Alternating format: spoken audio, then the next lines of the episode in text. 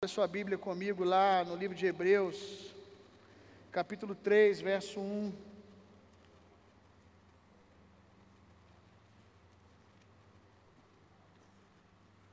Hebreus, capítulo 3.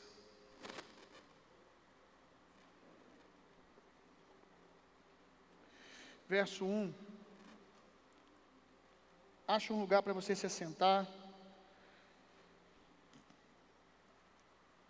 Se você já encontrou, diga eu amo a palavra de Deus. Glória a Deus por isso. Hebreus 3, 1. É um versículo bem pequeno, mas com verdades muito poderosas. Por isso, irmãos, por isso, irmãos santos, aonde estão os santos aqui? Aleluia, glória a Deus. Participantes do chamado celestial. Deus nos chamou para algo. Deus dividiu uma missão comigo e com você. E essa missão de, é a missão de Jesus. Considerai o apóstolo e sumo sacerdote de nossa confissão, Cristo Jesus. O apóstolo Provavelmente o apóstolo Paulo, que escreveu o livro de Hebreus, não dá para a gente ter, ter, certeza, há quem pense e que acredite que foi Barnabé, mas a maioria acredita que foi o apóstolo Paulo. Ele junta dois atributos muito poderosos no mesmo versículo, na mesma frase. Ele diz: Jesus, o nosso apóstolo e sumo sacerdote. Porque ele sauda a igreja, saúda a igreja, com essa saudação, apóstolo e sumo sacerdote. Porque é sobre essas duas verdades que a nossa vida precisa ser construída, que o nosso ministério precisa ser exercido. Nós precisamos estar fundamentados sobre essas duas verdades. Jesus é o nosso sumo sacerdote e Jesus é o nosso apóstolo. E o nosso ministério, o nosso trabalho para Deus, só vai ser eficaz, o nosso trabalho para Deus só vai chegar à vontade boa, agradável, perfeita de Deus, se nós executarmos o nosso trabalho a partir dessas duas asas. Se o avião voar com uma asa só, com, uma, com entendimento de sumo sacerdócio, ele vai ter algum resultado, ele vai voar algum tempo, mas não vai cumprir o seu propósito. Se o avião voar apenas com apostolado, ele vai fazer coisas incríveis, vai tomar territórios, mas ainda assim não vai cumprir o seu propósito. Nós precisamos voar com essas duas asas, a igreja precisa ter essas duas verdades para que a gente possa voar na altura e na velocidade que Deus estabeleceu para nós. Quando o apóstolo, quem escreveu, inspirado pelo Espírito Santo, esse verso diz: sumo sacerdote. Ele está falando, obviamente, do modelo sumo sacerdotal do sacerdócio da velha aliança, aonde diz que o sumo sacerdote ele era levantado por Deus a favor dos homens. Qual era o trabalho, para a gente entender o que Jesus quer, do como a igreja deve fluir, você tem que entender qual é o objetivo, o trabalho do sacerdote. O trabalho do sumo sacerdote era representar o povo diante de Deus era fazer a ponte de conexão entre Deus e o povo. Boa parte do trabalho do sumo sacerdote era dentro do templo, oferecendo sacrifícios e adoração a Deus. A maior parte do tempo ele fazia isso. A outra parte, ele estava ministrando na vida das pessoas, ministrando salvação, ministrando absolvição de pecados, absolvição de maldição, absolvição de enfermidades. As pessoas ofereciam sacrifícios, o sumo sacerdote analisava o sacrifício, se o sacrifício fosse perfeito, ele absolvia a pessoa, se o sacrifício não fosse perfeito, ele não absolvia. E uma vez que o sacrifício fosse aceito, o sumo sacerdote ia para dentro do templo. E esse sacrifício iria passar por um processo longo de várias coisas que o sumo sacerdote tinha que fazer enquanto sacrificava. Então isso fazia com que o sumo sacerdote passasse mais tempo dentro da presença de Deus do que com os homens. Quando a Bíblia diz que Jesus é o nosso sumo sacerdote, a Bíblia está falando do que Jesus é quanto a nos conectar com Deus. O papel de Jesus da vida do templo para dentro. O papel de Jesus quanto à sua vida com Deus. Sumo sacerdote fala da nossa salvação.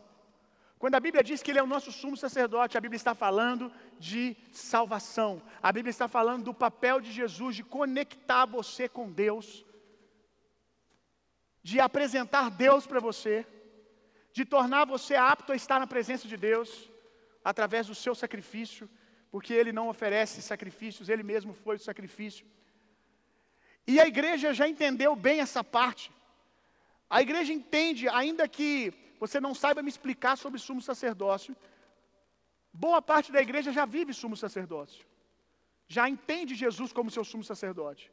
Porque se relaciona com, com Jesus como alguém que está para resolver os seus problemas, para abençoar você, para te curar, para te libertar e principalmente para te levar para o céu.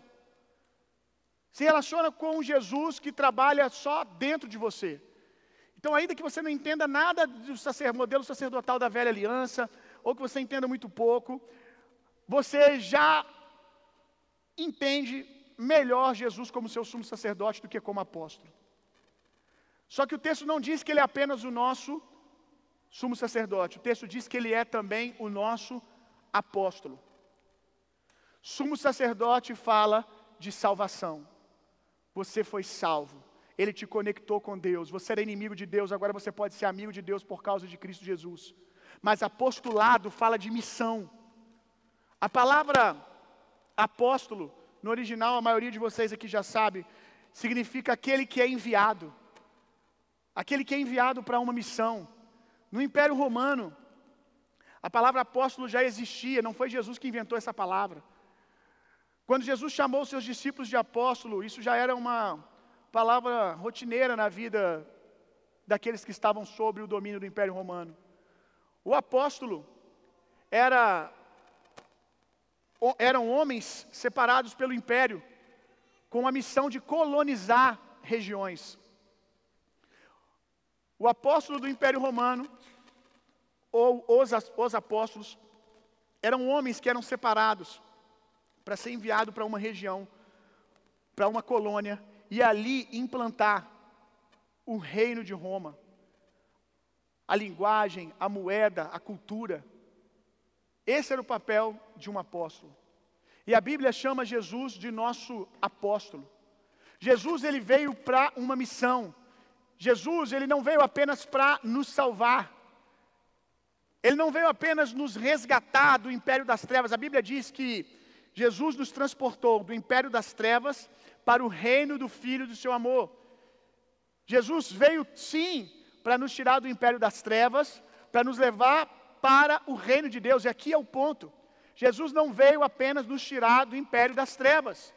Jesus veio nos tirar do império das trevas, nos salvar. Estávamos prisioneiros nas trevas, como se uma nação fosse tomada, e quando nações eram tomadas, os homens que não eram soldados ou soldados que sobreviviam à guerra se tornavam escravos. Nós éramos escravos do diabo, escravos do pecado, e Jesus veio e nos tomou, nos tirou das trevas.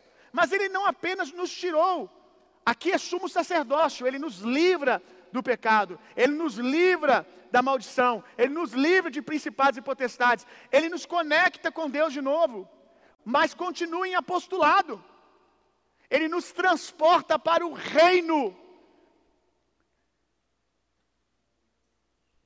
Jesus quer catequizar cada um de vocês, meu irmão. E quem entende um pouco de história sabe por que eu estou usando esse termo. Jesus quer te ensinar os valores do reino dele.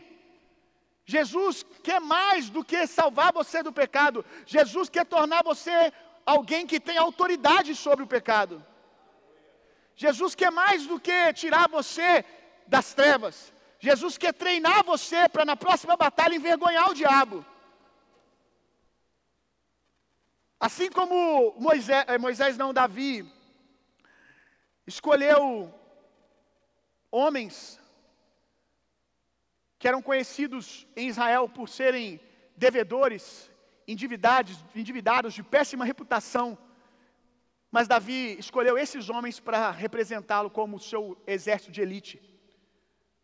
Não faz sentido, mas a graça de Deus não faz sentido mesmo, irmão. E Jesus fez a mesma coisa.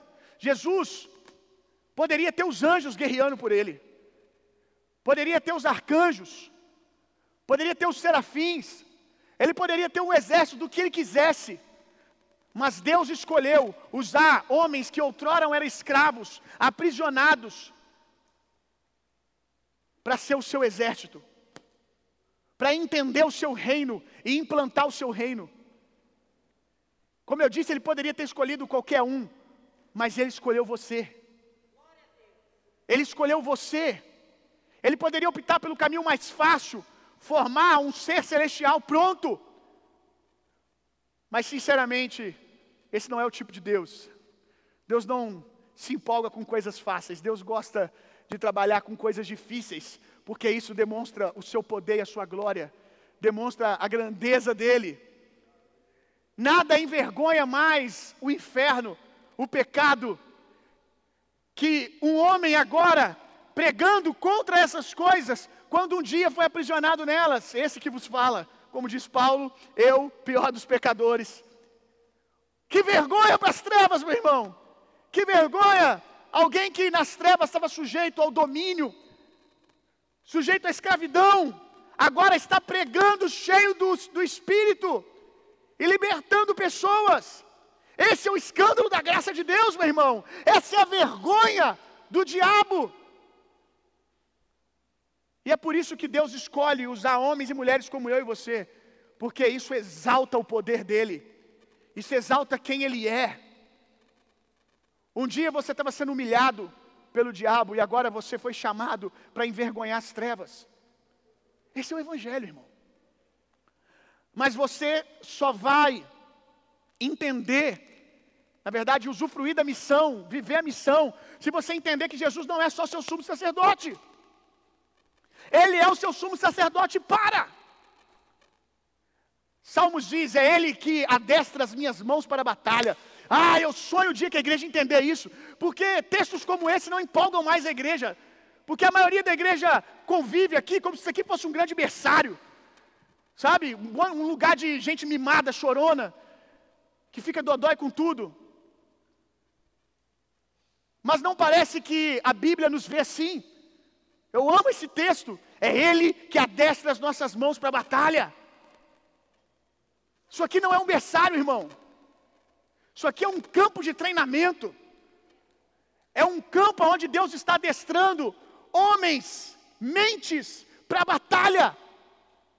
Qual é a batalha? Implantar o reino de Deus. Vocês precisam ter senso de missão. Para com esse negócio de viver para um dia morar no céu. Deixa eu te contar uma coisa: você aceitou Jesus, pronto, você vai morar no céu. Para de ficar obcecado com isso. Como se Deus tivesse guardado só no céu. A Bíblia diz que Deus tabernaculou entre nós. Sabe o que é isso? Deus habitou entre nós. A Bíblia diz que aqueles que têm o Espírito de Deus têm o próprio Deus dentro de si. Deus está disponível agora. E tem coisas que não estão disponíveis para o céu. Já ensinei aqui, ninguém vai curar enfermo no céu, irmão. Quem não curar enfermo na terra vai passar a eternidade inteira tendo que ouvir a história dos outros. Já é ruim você hoje, com 20 anos, com 30 anos, não tem muita coisa para contar e tem que ficar ouvindo a história dos outros. Agora imagine se aguentar a eternidade inteira. Se tem uma coisa que crente gosta de contar é testemunho, então você está lascado, meu irmão. Haja ouvido. Vai ser a eternidade inteira. Imagina, mil anos, alguém chegando para você e começar a contar um testemunho e você, cara, você já me contou isso. Um milhão de vezes. Aí a pessoa fala assim: quando você me contar alguma coisa, eu paro. Ixi, se tu não tiver nada para contar. Se você pegar uma irmãzinha que gosta de falar, um irmãozinho que gosta de falar, você está lascado, irmão. Porque uma das estratégias para alguém parar de falar é você começar a falar. Tá bom?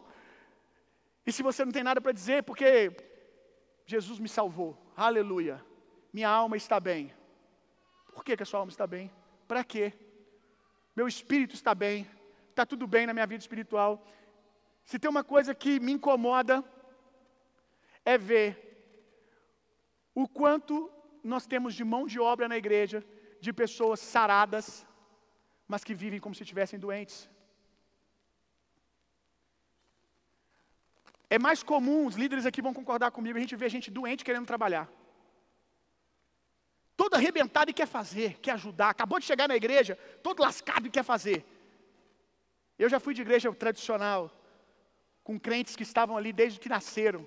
Irmãzinha de 95 anos que foi batizada na igreja, irmão. Tá bom para tu? Foi batizado naquela igreja, agora está com 95 anos, 96 anos, tocando o órgão da igreja. Isso é uma igreja histórica. Então eu vi o que é uma igreja cheia de gente saudável. Saudável, irmão, família, criado, os filhos tudo criado, filho na faculdade, tudo bem, os filhos tudo crente, uh, conseguiu. Uma bênção, os filhos, os, os netos, uma bênção. Aí você olha, é um, é um baú de tesouro, mas fechado a sete chaves, meu irmão. Não se abre, não se disponibiliza para nada. Estão satisfeitas no sumo sacerdócio. É uma vida que os favorece, que os abençoa, mas perder o senso de missão. Por que eu fui salvo? Eu não sei como que aguenta. Eu devo ter algum defeito, porque eu não consigo ficar parado desse jeito. Me dá pavor de pensar se a vida do cristão fosse só isso. Eu preciso cumprir a missão de Jesus, irmão. Ir por toda parte desfazendo as obras do diabo, implantando o reino de Deus.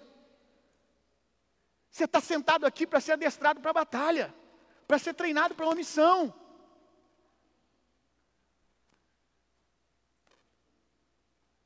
Agora você precisa deixar esse apóstolo treinar você. Você precisa deixar esse apóstolo te dar a linguagem do reino. Como ele vai te ensinar se você não tem a linguagem do reino? Como você vai ser um apóstolo? Como você vai andar debaixo de uma unção apostólica para que você entenda melhor? Porque nem todos aqui foram chamados para o ofício do apóstolo, mas toda a igreja é apostólica, tem uma missão. Como você vai executar uma missão de um apóstolo que é levar um reino, se você ainda não tem a mentalidade do reino, se você não tem a linguagem do reino. Um apóstolo é um tipo polido de soldado. Eu vou dizer isso de novo, que isso é muito forte. Um apóstolo é um tipo nobre de soldado. Um apóstolo é um tipo polido de soldado. Ele sabe pegar numa espada. Ele é um bom guerreiro com uma espada e com um escudo, mas ele não é só isso. Muitos de vocês são violência, mas não têm nobreza. Muitos de vocês têm a força e a vontade de brigar com a espada, mas quando o reino de Deus precisa trabalhar detalhes, vocês não servem porque vocês não têm mãos de artesãos. Uh! porque vocês não se deixam treinar nos detalhes e como você vai ensinar os detalhes? Você não foi chamado apenas para ser um soldado. A, a, igreja não está debaixo de uma unção de, do soldado. Não, é do apóstolo.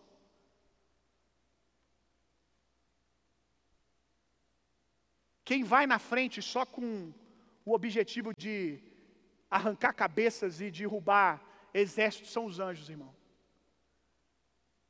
Esse é o objetivo deles. Agora, pregar o evangelho do reino, a Bíblia diz que Deus não deu para eles esse, essa missão, esse privilégio. Pregar o evangelho do reino são para aqueles homens que sabem empunhar uma espada, que sabem se portar quando necessário na violência, na força, na intrepidez, mas são homens que uma mão é para a batalha e a outra mão é a mão de artesão. A outra mão sabe fazer trabalhos detalhados.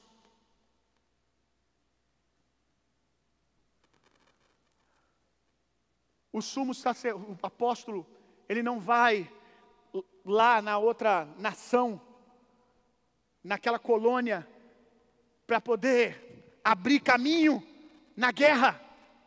Ele não faz isso, sabe por quê? Porque já fizeram. Os soldados já foram enviados, um apóstolo só é enviado para um lugar aonde já foi conquistado pela força, agora precisa ser conquistado pela cultura.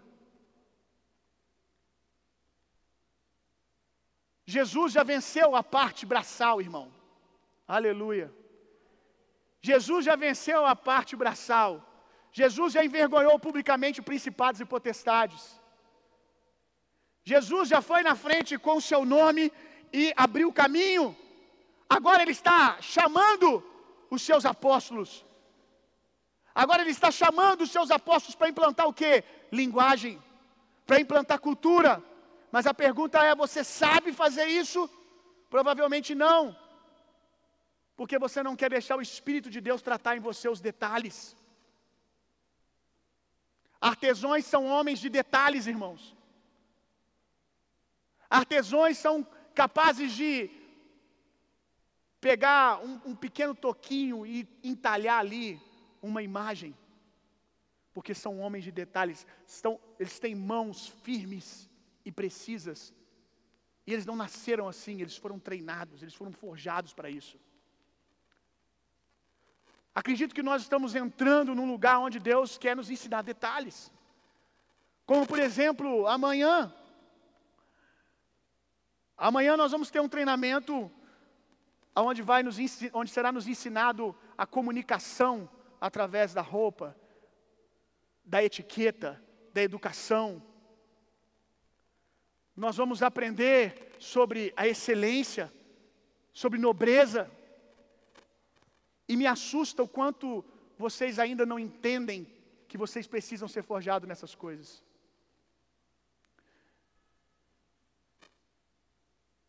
Se fosse para expulsar demônio, bem que expulsar demônio, alguns têm medo, né?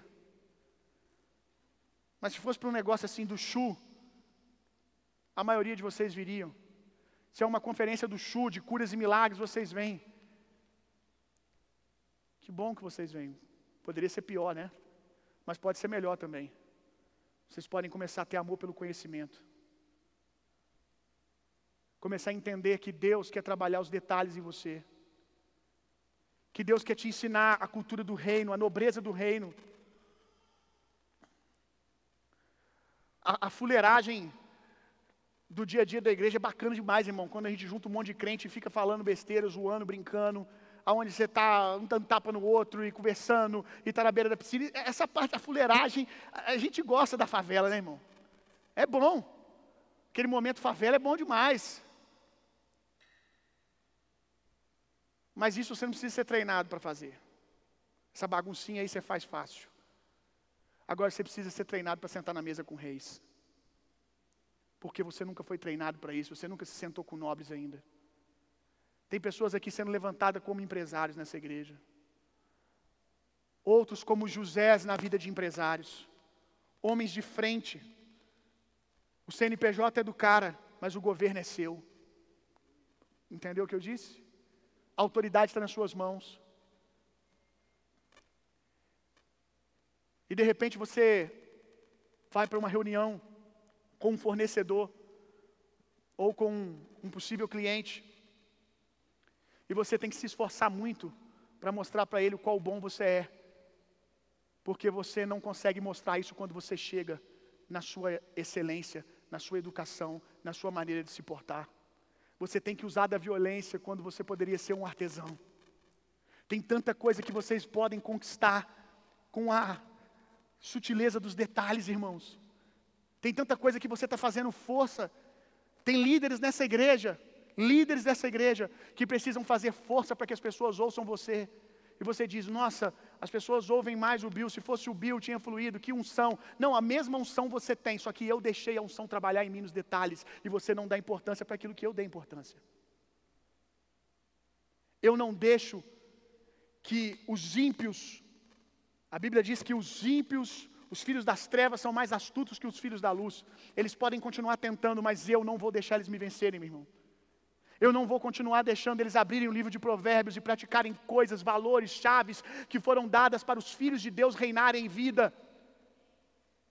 Enquanto você não sabe nem pegar um garfo na faca. Deixa eu dizer uma coisa para você. Deus vai te colocar para falar com todo tipo de gente.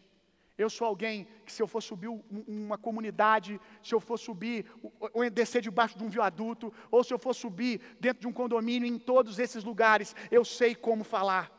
Eu sei o que falar e o que não falar.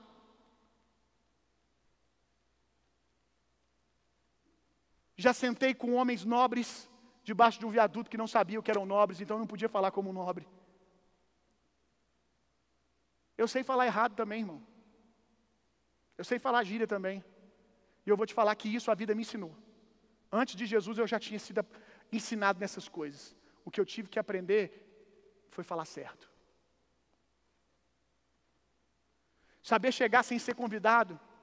Saber chegar chegando, como você tem que fazer no dia a dia da rua, no evangelismo urbano. Eu sei. Eu sei que tem momentos na rua que não adianta você, na verdade, se você exercer a, a, o que você chama de educação para eles é falta de educação.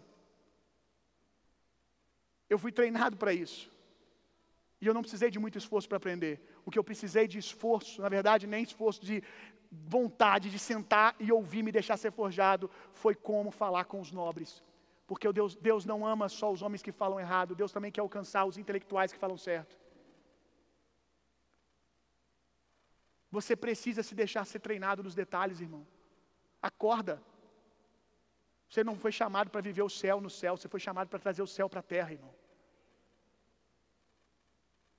Eu disse aqui de manhã, enquanto alguns de vocês querem que eu seja um pastor, para ficar pregando para vocês um dia morar no céu, eu estou aqui pregando para levantar santos que vão remir a terra, que vão remir essa cidade. Você precisa entender isso, irmão. Você precisa deixar Deus fazer você um homem de detalhes. Tem muitas coisas que você, mulher,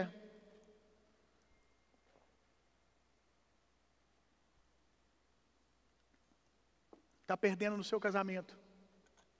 Não é por, por, falta de unção e de oração. Com a espada na mão, você é uma Gideoa. você é uma Débora, uma guerreira de oração e jejum mas é muito tola quando está sem a espada, quando tudo que você tem nas mãos é só o seu marido, do, lado de, do seu lado na cama. Quando você abre a sua boca, a mesma boca que ora, a mesma boca que exalta o Senhor, não sabe o que dizer e fala besteira, e perde pela língua do seu esposo. Quantos estão entendendo o que eu estou dizendo? Alguns de vocês aqui têm muita unção, muito poder. Se o seu patrão precisar de uma oração de cura, você ora por ele, ele vai ser curado. Mas se o seu patrão precisar de alguém disciplinado, você não serve. Se o seu patrão precisar confiar em você uma grande quantia de dinheiro, ou confiar em você para sentar com um parceiro, por mais que ele reconheça que você é um homem de Deus, ele não pode deixar você sentar lá, porque você não sabe conversar, porque você não sabe se comportar. E tudo isso está na Bíblia. Comece a ler a partir de hoje o livro de Provérbios. Leia todos os dias, um, dois, três capítulos. E você vai ver que tudo isso que eu estou tentando te ensinar, a Bíblia já te ensinou. Mas você precisa entender o quanto que isso é espiritual. Vocês leem outros textos e uau, quanto isso é espiritual, quanto isso é poderoso. Mas Deus quer trabalhar em você nos detalhes. E você não acha isso interessante, você não acha isso importante. Na maioria das vezes, porque esses detalhes te ofendem. Porque, como pode, depois de tanto tempo de crente, você ter que ficar ouvindo eu falar para você essas coisas? Ofende você, frustra você. Talvez alguns não consigam pensar na ideia de vir amanhã, porque teme que o dia de amanhã ofenda a realidade que você está hoje. Eu sei, Bill, que o que vai ser falado amanhã eu vou precisar lá na frente, mas eu estou tão longe disso hoje que eu não estou pronto para ouvir, eu vou ficar ofendido com o padrão alto que vai ser colocado aqui. É por causa desse orgulho que quando chegar lá na frente você não vai ter as ferramentas que Deus preparou para você agora. De fato, tem coisas que você vai ouvir aqui amanhã, ou que você me ouve pregar num domingo, que você ainda não pode executá-las, porque não tem condições de executá-las, você não tem condição de responder. Mas quantas coisas Jesus pregou para os seus discípulos, e ele disse: O que eu vos digo agora, agora vocês não entendem. Mas depois, no time certo, o fermento estava lá e o bolo cresceu, irmão. No time certo, aquela revelação veio à tona. Tem muita coisa quero abrir um parênteses aqui, que você está vivendo hoje, que você fala assim, por que, que eu estou nesse lugar? Por que, que eu tenho que trabalhar nesse caixa do supermercado, sendo que o meu propósito não é esse? Por que, que eu estou nessa condição? Por que, que eu passei por aquilo que eu passei o ano passado? Eu não posso dizer que todas essas coisas foram, foram execuções de Deus, mas eu posso lhe afirmar que todas elas Deus vai usar ao seu favor. Deus não desperdiça nada. Muitas coisas que eu uso na minha comunicação hoje, eu aprendi quando eu me converti na igreja, o único ministério que me cabia, que dava para mim fazer alguma coisa na igreja, que eu sentia que eu poderia favorecer em alguma coisa, era o ministério de teatro. Na verdade, que eles aceitavam qualquer tipo de pessoa. É, lá o negócio era assim, eram os rejeitados da igreja. Os outros ministérios eram um pouco elitizados. Esse, esse ministério era vinde a mim, que de maneira nenhuma nós lançaremos fora. Pode vir. Chegava a gente manca, arrebentado, era esse ministério. E eu comecei lá, e fiquei um ano e meio lá. Irmão, eu nunca tinha lido nenhum livro, quanto mais ler roteiro de peça. Você tinha que ver que luta que era para decorar uma frase. Meu cérebro era o cérebro, o cérebro, meu cérebro era um alface, meu irmão. Só, só, sem vida, assim, um alface. Era o meu cérebro. A vida inteira levada na zoeira, sem amor nenhum pelo conhecimento. Mas foi ali, lendo as peças de teatro para a igreja, que eu comecei a pegar zelo pela leitura. Falei, cara, todo mundo já leu, eu estou aqui até agora. Eu não consigo ler. Eu não consigo entender. Toda hora eu ficava para o diretor, para o líder de teatro. O que quis dizer aqui? e aquilo me ofendeu. O problema é que eu, as coisas que ofendem você, você vira as costas e vai embora chorando. Ao invés de você levantar a cabeça, eu vou para cima. Aonde tem uma ofensa, tem uma oportunidade de crescimento. Aonde tem uma ofensa, tem uma oportunidade para o seu crescimento, meu irmão, mas só os humildes entendem isso. Aquilo me ofendia, eu comecei a ler. Comecei a ler, pegar livro para ler, pegar livro para ler, pegar livro para ler. E quantas vezes lá dentro eu me perguntava: o que, que eu estou fazendo aqui? O que, que eu estou fazendo no Ministério de Teatro? E olhando, num primeiro olhar, depois que eu saí de lá, quantas vezes eu me fiz essa pergunta: o que, que eu estava fazendo ali? Eu joguei fora um ano e meio da minha vida. Porque eu nunca mais exerci aquilo, pelo menos no primeiro olhar. Eu nunca mais atuei, nunca mais fui líder de, fui líder de teatro de igreja. Nada disso. E eu poderia estar até hoje me perguntando, por quê? E chateado, como alguns de vocês estão, perdi tempo. Mas eu já entendi que aquilo que eu estava chamando de perca de tempo era Deus me dando detalhes. Deus trabalhando, forjando em mim detalhes. Coisas que eu uso hoje na minha comunicação, na minha maneira de se comportar diante do público. Eu estava aprendendo lá. Deus não estava me treinando para ser um ator, mas Deus estava me ensinando coisas que, dentro de uma oficina, de uma escola de teatro, você aprende.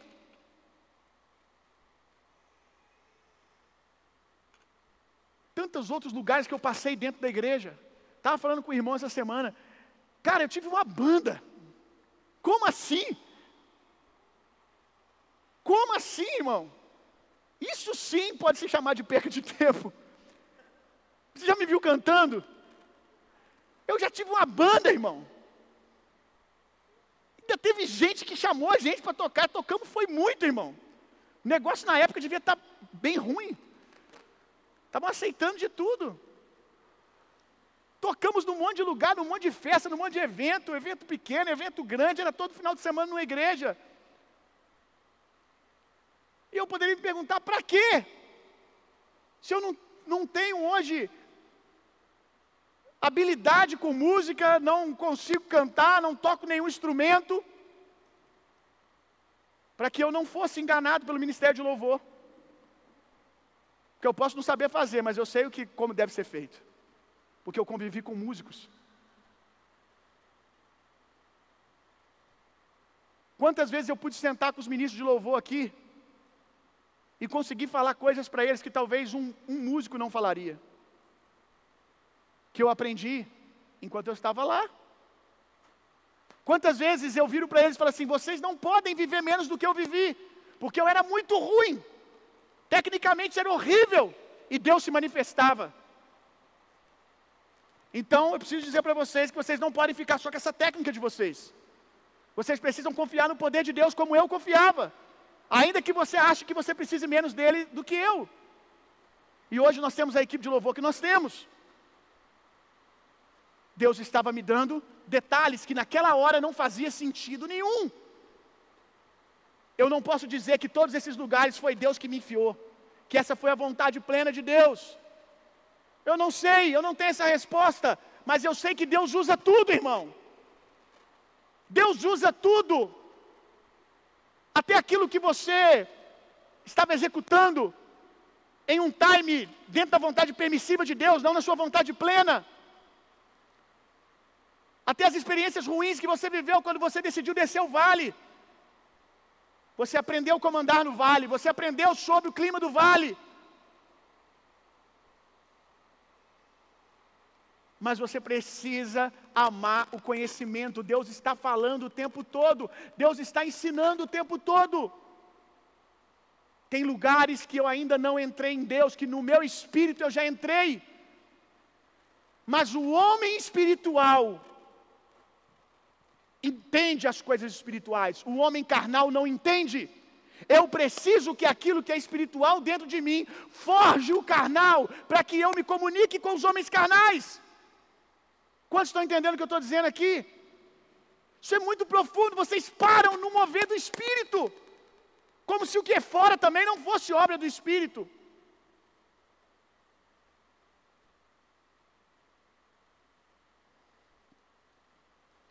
Parece bobo o que eu vou te dizer. Mas hoje de manhã, alguém disse, um irmão aqui da igreja, Bill, por incrível que pareça, você começou, voltou, que eu, tem anos da minha vida que eu tenho essa prática de praticar exercício, você voltou mais focado nos exercícios, eu já coloquei minha família toda, a gente ficou inspirado de voltar. Deve ser porque eles pensam, se esse cara consegue. Mas eu quero dizer para você que são detalhes, irmão.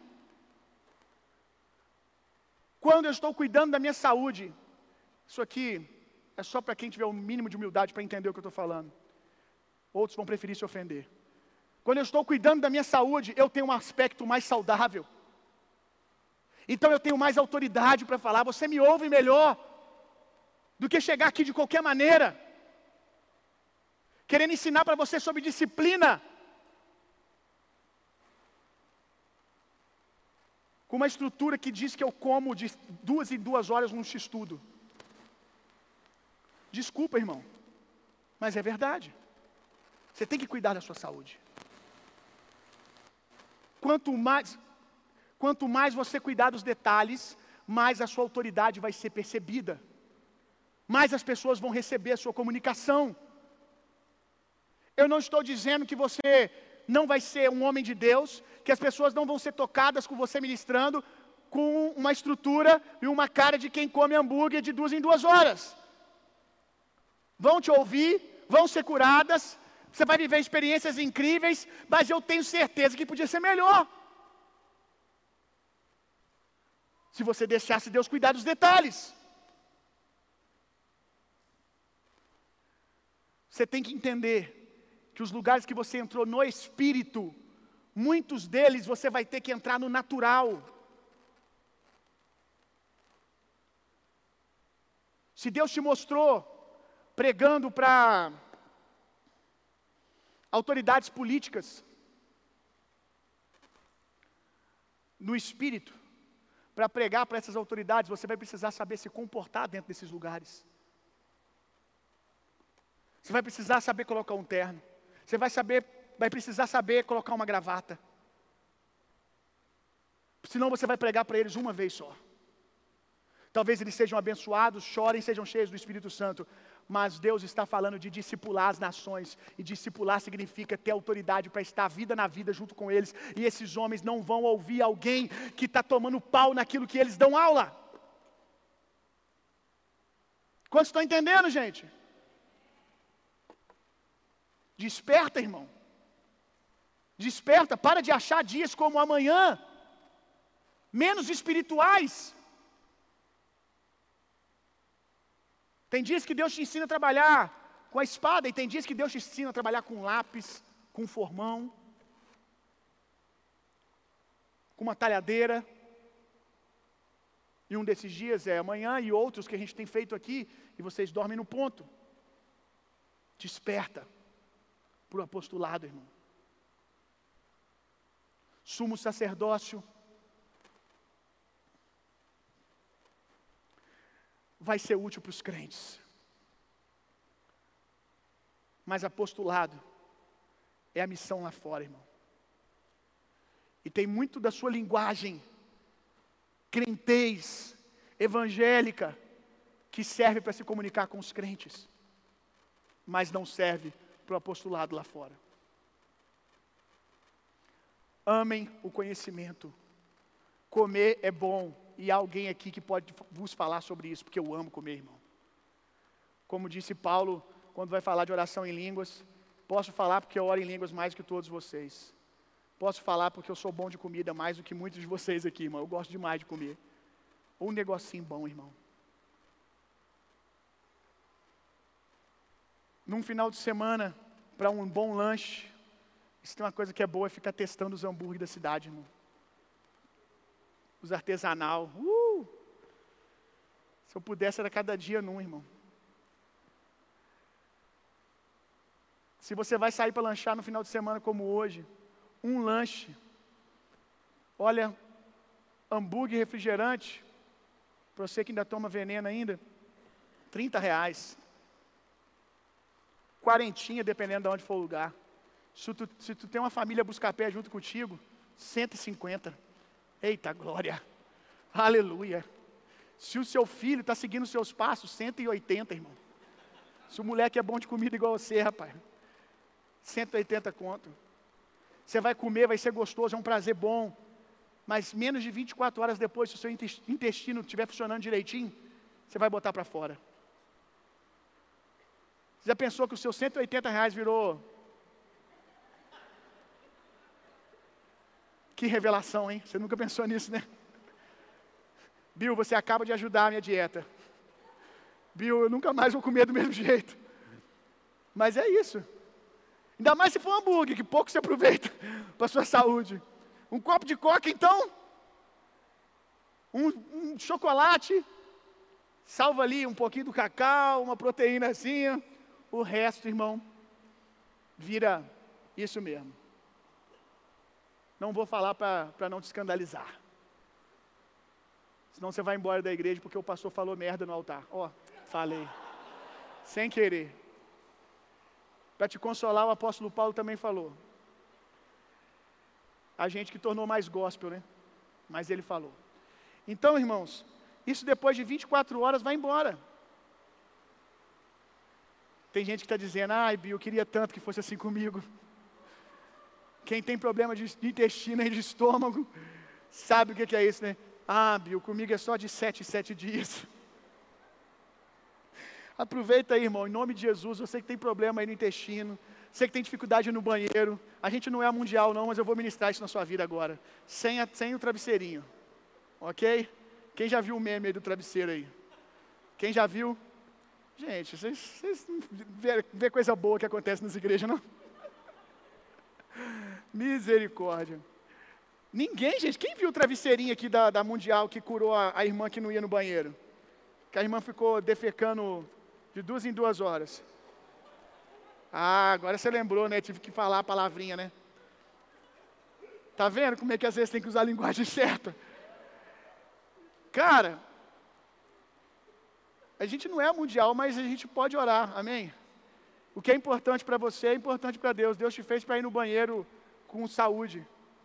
Deus te fez para ir no banheiro na hora certa, sem ter que ficar aí fazendo massagem, desesperado, para poder conseguir ir no banheiro e tomar um monte de remédio. Então eu vou aproveitar, brincadeira à parte, para ministrar isso na sua vida. Em nome de Jesus, se tem alguém aqui com problemas no intestino, em qualquer lugar do seu sistema digestivo que tem dado a ela dificuldade de ir ao banheiro, que tem dado essa pessoa uma bela uma dor de cabeça e desconforto toda vez que precisa ir no banheiro, urinar, defecar, em o nome de Jesus, seja curado agora. Eu ministro cura agora em todo o seu sistema digestivo, que ele comece a funcionar a partir de hoje perfeitamente. Em nome de Jesus, você nunca mais vai viver tendo que gastar metade do seu salário com Danone.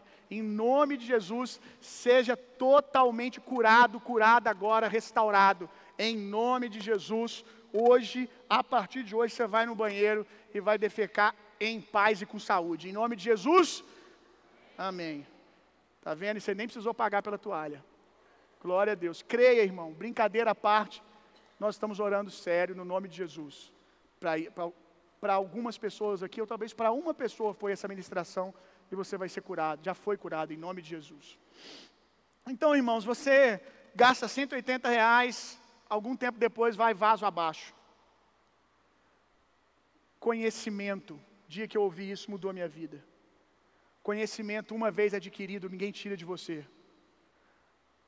Sua empresa pode quebrar, você pode ser roubado, você pode ser traído, e ainda assim, podem roubar o seu dinheiro, roubar o seu CNPJ, mas o conhecimento nada pode te roubar, irmão você constrói de novo, de novo e de novo.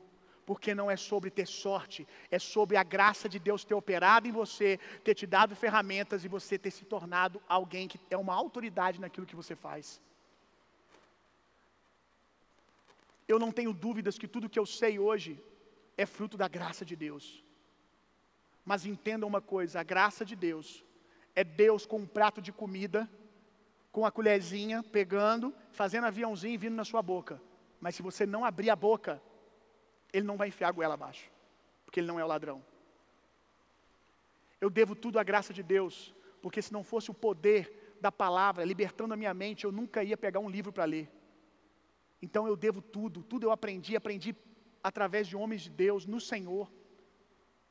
Mas eu quero dizer para você que o que eu tenho hoje, o que eu aprendi hoje, foi o poder que operou foi a graça de Deus. Mas eu aprendi nos livros, lendo, estudando, amando o conhecimento. E você precisa despertar para isso. Amanhã, um curso de amanhã seria 40 reais. Para você aprender coisas que jamais vão tirar de você. Eu fui para um seminário, já ensinei isso aqui, vou terminar agora. Quero tomar mais o seu tempo. Eu fui para o seminário, e eu fui para lá, porque eu ouvi um dia um cara pregar,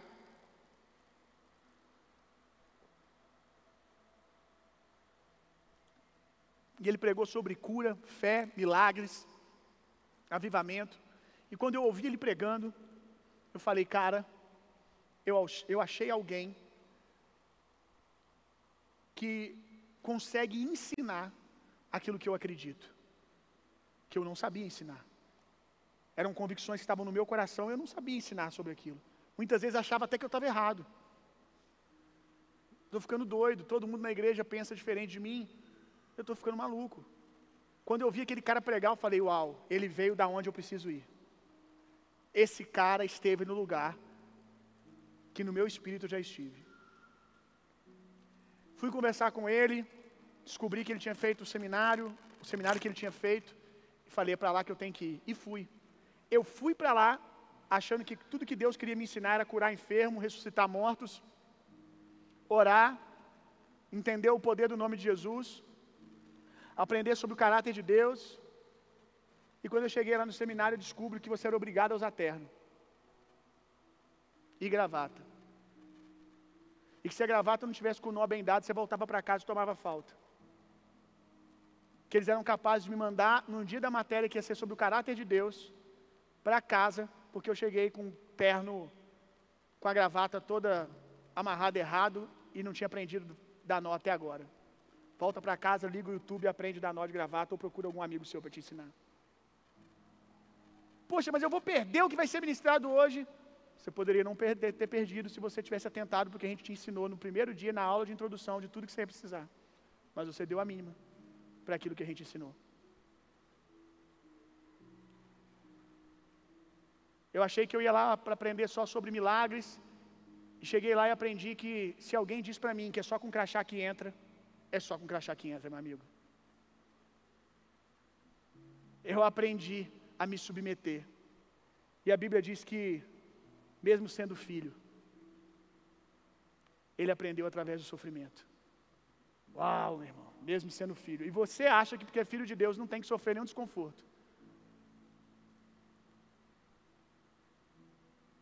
Eu aprendi ali que eu não levantava a mão a hora que eu queria, que eu não interrompia professor, que se eu quisesse fazer uma pergunta, o modelo era que tinha que enviar por escrito um papelzinho que tinha que passar para o monitor, o monitor levava para o professor, em algum momento da aula ele ia decidir responder ou não. Eu aprendi que eu não levantava a hora que eu queria para ir no banheiro. E algumas vezes eu vi, eu entendi logo de cara, porque como eu não tinha nada daquilo, eu falei, é, agora eu já sei porque que eu estou aqui. Porque eu não tinha um mínimo de educação. Embora minha mãe e meu pai se esforçou muito, eu dei de ombro. Então eu entendi rápido que tudo aquilo era para mim. Mas eu cansei de ver pessoas falando: para que isso? E aonde estão essas pessoas agora? Elas não podem dizer, contar o que eu posso, que eu posso contar. Eu me deixei ser forjado nos detalhes, irmão. E estou deixando até hoje. E repito, tem lugares que no meu espírito eu já entrei. E que toda vez que eu tento entrar no natural, a cancela me barra. Toda vez que eu tento passar, a cancela não me deixa passar.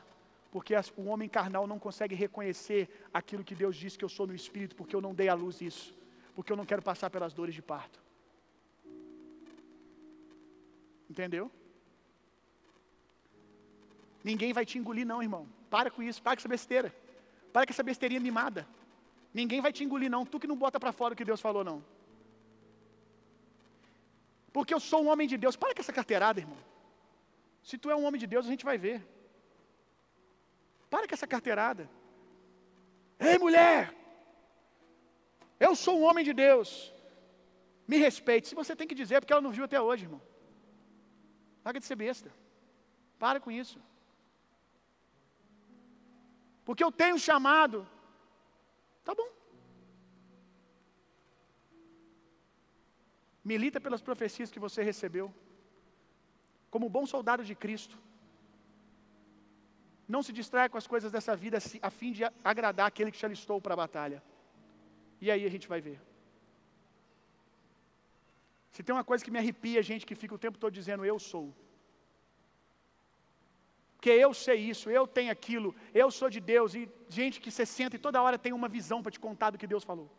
Ah, porque eu tive uma visão. Ah, porque eu tive uma palavra profética. E sempre é sobre ele, sabe? O lugar que ele vai estar, o que ele vai viver. Eu entendo, vez ou outra você vai contar isso para os seus irmãos em Cristo. Não é, não é sobre esse, esse lugar saudável que eu estou falando. É sobre gente que quer dar carteirada. Que quer lançar uma cortina de fumaça para que ninguém veja o que realmente é que quer lançar uma cortina de fumaça para que as pessoas se deslumbrem com as visões, para que não perceba que não se deixa trabalhar o caráter, os detalhes. Nem Jesus se escondeu atrás desse negócio de eu sou enviado de Deus, então me engula. Jesus disse: quatro dão testemunhos de mim. Olha isso. Se eles não dessem testemunho, vocês não deveriam me ouvir. Mas quatro testificam que eu sou o filho de Deus. E ele vai falar quais são os quatro testemunhos. Então, meu irmão, não é você que diz que é. Você diz que é para você e crê. E os sinais acompanham aqueles que creem. E a gente vê os sinais. Quando a gente vê os sinais, a gente reconhece. É claro que, em contrapartida, os mais maduros, líderes, precisam aprender a encontrar diamantes dentro de cavernas. Ninguém conhece a segundo a carne, apenas segundo o espírito. Eu já aprendi a olhar para alguém, ver o que ela é no espírito e arrancar isso para fora. Mas eu também não consagro ninguém.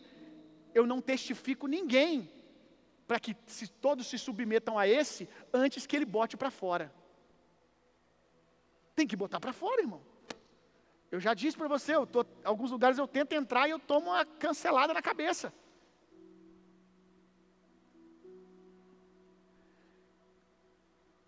Um tempo atrás,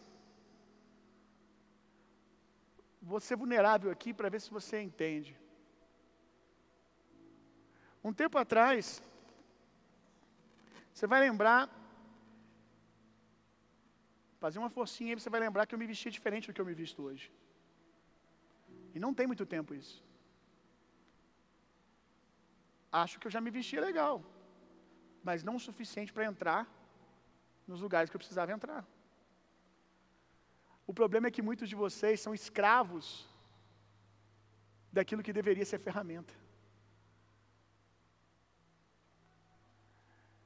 Eu fui num casamento, irmão, em no, no Rio de Janeiro, fui chamado para um casamento e eu já sabia que o casamento era assim, high level, assim, alto nível. A Race Society estava toda lá.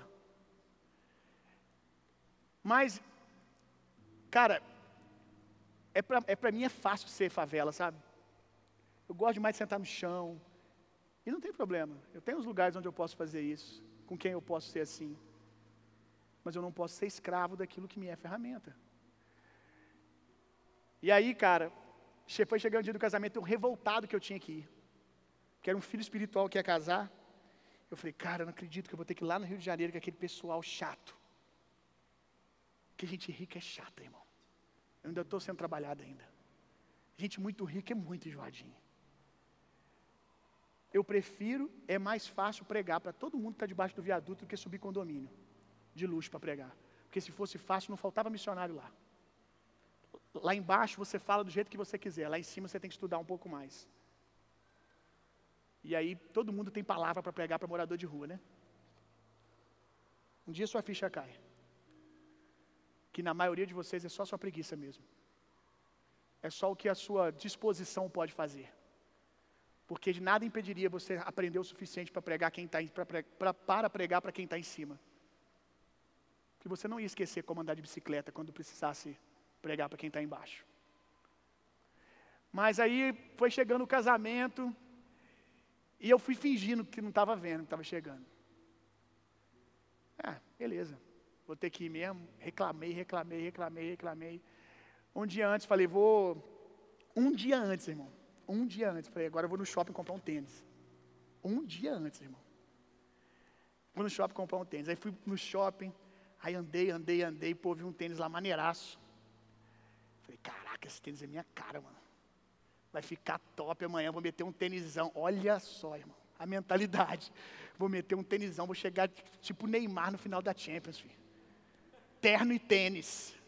Olha isso, irmão. É um moleque. Meter um terno e um tênis. Deus querendo me dar outro, outra geografia, me colocar em outro lugar, com outro público, eu querendo chegar para a final da Champions. Vou meter o tênisinho, pá, estileiro, tênis azul com vermelho, pá. Comprei 300 pau, mas foi 300 e pouco. E já falei, cara, que investimento nesse casamento. Pronto, já fiz tudo que Deus queria, investi. Ok. Peguei um terno que eu já tinha. Botei aqui assim, ó. Tênisinho branco, pá. E fui, irmão. Quando eu cheguei lá, cara, meu irmão, para começar, alguma coisa estranha estava acontecendo. Num casamento inteiro, só eu estava de bege. de terno bege. Eu falei, tem alguma coisa errada. Tem alguma coisa errada. Não é possível que só eu acho o bege top, mano. De dia o casamento, cara. É de dia, de dia todo mundo usa bege, cara. Ninguém, irmão. Um pouco antes de ir para o casamento, de manhã, voltando.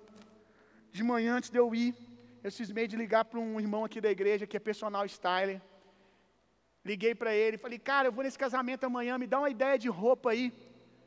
Aí ele falou, pô, beleza, Bill, me manda o site do casamento. Mandei o site para ele, passou um tempinho, ele me liga, de chamada de vídeo. Aí eu rejeitei, eu não gosto de atender telefone. Falei, pô, manda pelo WhatsApp, irmão. Aí ele insistiu de novo, falei, vou atender, deve ser sério. Aí atendi. Aí ele, Bill, fala para mim Fala para mim que esse casamento é semana que vem. Fala para mim, fala para mim que esse casamento não é esse final de semana. Eu falei, então, Douglas, é. Quando? Falei, tô saindo de Juiz de Fora para ir para lá. Ele, não, você está de brincadeira comigo. Cara, rapidinho eu entrei, vi os padrinhos e comecei a entrar no Instagram dos padrinhos. É só os maiores blogueiros do Brasil. Cara, o Saulo, aquele da banda lá, 4K, o Saulo, a, a, a Piton, a, a, Jade, não sei o que lá, a outra, não sei o que lá, essa não ia estar não, mas qual que é o nome da outra? Tem um outro, outro nome de cobra lá. Fulano, é Betseba. Betseba para mim era só na Bíblia. Betseba vai estar lá, as mulheres aqui sabem quem que é.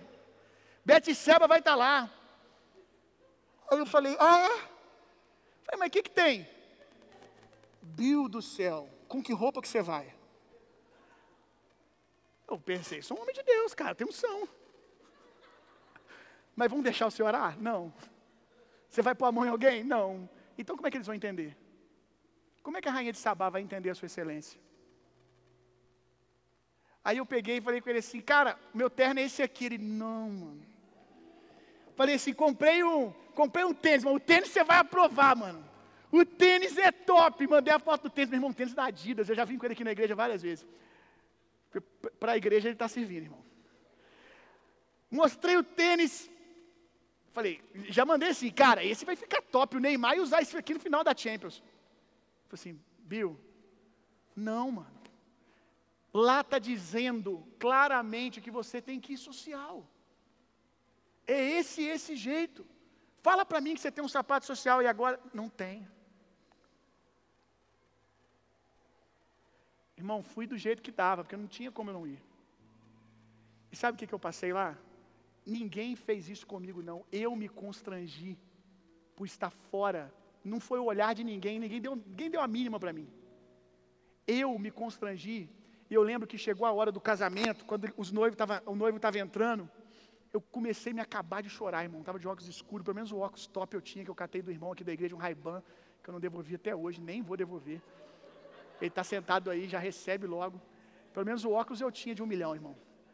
Aí eu estou lá de oclão lá, tal, e a lágrima descendo, irmão. Tô que choro. Aí a Natália olhou para mim. E os outros passando e olhando. Nossa, deve estar tá emocionado com os noivos. Nem viu o casamento, irmão. Só tomando. Só Deus me falando. Teimoso. Orgulhoso. Porque eu podia, irmão eu podia ter alugado um terno, eu podia não ter dinheiro para comprar um de seis mil reais, mas eu podia alugar. Inclusive, eu tenho lojas que me dão assim para usar final de semana, querem que eu use, sem me cobrar. Mas eu não tive humildade. Eu não tive humildade para ir por baixo, para poder estar no lugar lá e responder a Deus para aquelas pessoas. O menino, meu, meu discípulo, Toda hora ele vinha na minha mesa, eu falei assim: meu Deus, uma hora ele vai vir aqui, vai me querer apresentar o Saulo de Taço lá, vai querer me apresentar Betseba, meu Deus do céu, porque ele já falava de mim para todo mundo. Ele falava de mim para todo mundo que estava lá. Todo mundo já me conhecia por causa daquilo que Deus me usou para fazer na vida dele. E sabe o que Deus falava comigo? Meu filho, era para eles poderem te entender mais rápido. Isso aqui não é para qualquer um ouvir. Quem gosta de se ferir já está ferido há 10 minutos já. Se não é para você, não é para você, irmão. Tem um cara que eu sigo que fala: se não é para vós, não é para vós. Se você não está entendendo agora, um dia você entende. E Deus falando comigo era para você ter sido humilde, para ter se preparado para estar aqui. Eu te falei. Deus já vinha ministrando essas coisas no meu coração há muito tempo, eu resistindo por causa de ego, porque eu não queria abrir mão daquilo que eu gosto. Jesus abriu mão de tanto, meu irmão. E eu não posso abrir mão do que eu gosto. Sendo que Jesus está me pedindo para ser isso o tempo todo. E aí, a festa, meu irmão. Você tem noção, um padrão. As mulheres ganhavam uma caixa com chinelo, irmão. Chinelo e um monte de bombom não sei o que lá, com banhada a ouro. Sério. E do meu lado, assim, na mesa, estava a menina do, do, do BBB. Na, de frente para mim, aqui, aqui apresentadora hoje, que fez o BBB, que tomava leite da geladeira lá, porca. Oh, meu Deus, corta essa parte. É ela mesmo. Não pode falar nome no púlpito, não. ela estava lá, irmão, sentado na frente, e tinha um astro lá, para mim aquilo era o astro. O cara que fez Noé na novela. O cara que fez Noé, irmão. Estava lá, eu falei, caramba, podia pregar para Noé hoje, não posso. Deus não me impediu de pregar. Sabe o que, que aconteceu? Eu não consegui. Talvez você diga, ah, eu conseguiria. Parabéns, irmão. Eu não consegui. Tudo que eu queria era ir embora. Porque eu estava acessando um lugar que Deus tinha me preparado para estar ali com outro nível. Eu não tive humildade para estar. Com certeza o que Deus queria é que eu tivesse permanecido, ido até o final da festa, ter pregado para as pessoas. Eu não consegui. Tudo que eu queria era ir embora para casa e foi uma viagem longa para chegar. E eu falei: chega. Chega. Hoje eu vou virar a chave daquilo que Deus está me pedindo. E agora você vai me ver do jeito que eu estou hoje, vai me ver de bermuda. Vai me ver de chinelo, vai me ver de calça jeans. Mas se Deus precisar que eu esteja em algum lugar com a linguagem certa, eu vou ter humildade para estar lá. E como eu disse, Deus está me pedindo outras coisas que eu ainda não consegui acessar. Porque eu ainda sou um arrogantezinho, falso humilde. Porque tem coisa que a gente chama de humildade que Deus chama de arrogância, irmão. Ai, humildezão. Que cara humilde, que cara piedoso. Que cara franciscano. Bill, acho tão bonito o que você falou. Você gosta de se vestir assim, você se veste assim, acabou. Que cara humilde. Não é assim que Deus encara, irmão. Lhe asseguro que o que você talvez ouviria e pensaria que a humildade era pura arrogância. Porque eu acho que eu sou mais do que eles, porque eu não visto o que eles vestem. Eu acho que eu posso ser mais humilde do que eles, por causa daquilo que eu visto. E provavelmente tinha gente ali muito mais humilde do que eu de espírito, vestindo um terno de 5 mil reais. Se coloca de pé no seu lugar para a gente orar.